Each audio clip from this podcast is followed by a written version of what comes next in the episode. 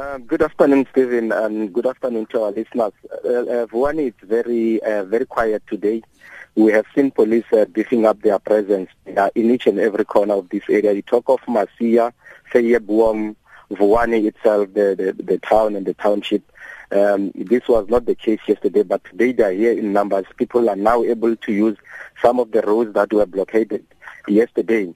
But let me also indicate to you that as I speak to you now, I'm at the scene where two people perished yesterday in a in a, in a car crash where they hit a steel pipe that was placed by um, protesting residents on the road uh, between Masia and Vyeboom, just outside of Vuwani, Stephen. Okay, and uh, I, I mentioned this in the introduction about uh, the death of these uh, people. Has uh, any further information uh, come to light? Ha- have you spoken to any of the people around there about uh, their experiences of the incident? Look, it, it's, the in, the incident that happened uh, in the evening. So, as as it stands now, we don't have eyewitnesses who saw what actually happened. We are hoping that the third person who is uh, critically injured will uh, come out of hospital and narrate what transpired um, last night. But police have issued a statement saying that uh, the the vehicle hit a steel pipe that was placed on the road it, it's indeed correct. The, the pipe is still here. They've just pushed it out as, uh, aside so that the traffic can start flowing. But uh, as, as, as, as the situation stands, there's no one who saw anything.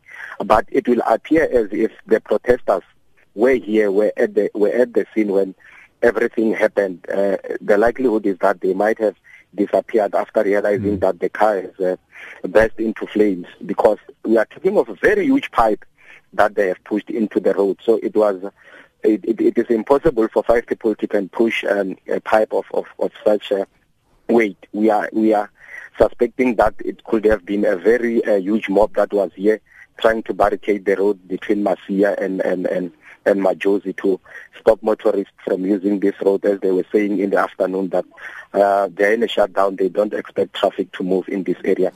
Mike, yesterday the SABC vehicle uh, was uh, intimidated and the journalists were intimidated. We also hear reports that uh, our uh, reporter, Witness Tiva, is one of the journalists mentioned uh, by name. What is the situation for journalists doing the, their job in the area?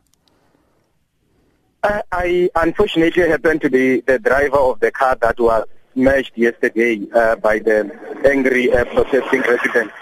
Um, we have been working well with the people of Vuwani, with the Pro Makhado uh, task team. They have been um, giving us permission to come in, talk to them and all that.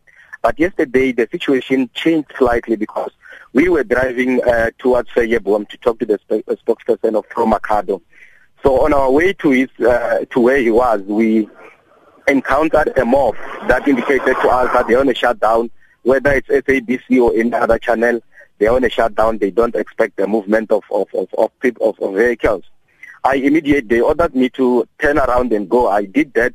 I reversed, and while I was turning the car back to the main road, um, a rock started flying. Uh, the back window of our buggy was shattered. The body as well was was also hit with stones. It was a very uh, traumatizing experience looking at the fact that since last year we've been working very close with the people of Vuwani and all the affected areas, but yesterday they uh, turned against us. We suddenly uh, became their enemy overnight. We don't know what triggered that, but it's what we have experienced. We went to the police station to open a case.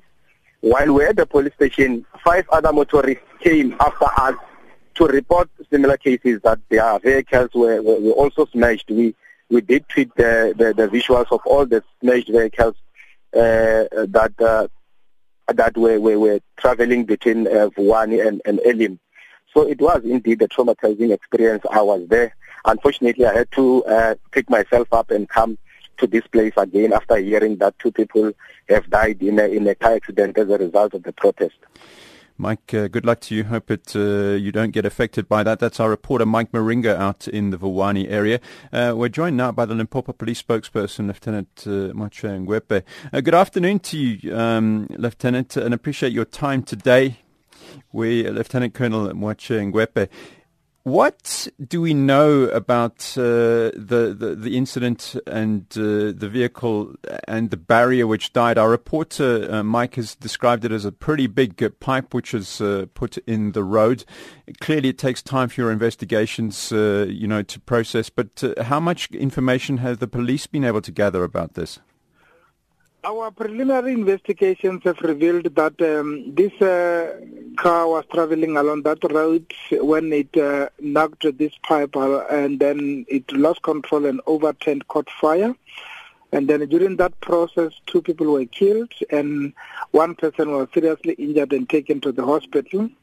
As of now, um, we can't go deeper into this because we have uh, summoned our forensic experts to come and determine the the cause of fire, whether was it caused by the uh, accident during the that uh, that impact of the pipe or uh, that car was it bent. So as of now, we are confirming the death of the two people caused by the accident. So that is why now we have opened a case of culpable homicide, which we are still investigating.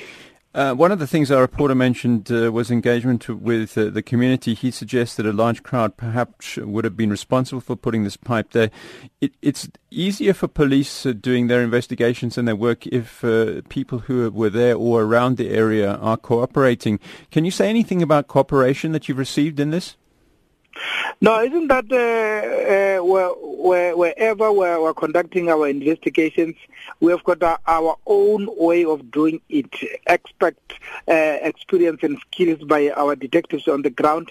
I think we need not to enter into into into that territory.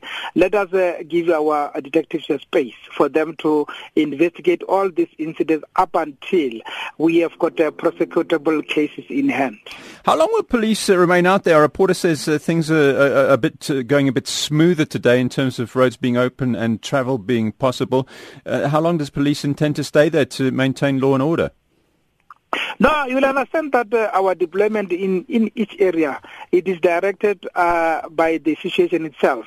We we are going to stay here up until we are satisfied that uh, indeed the situation is back to normal, but we are here, we are in place.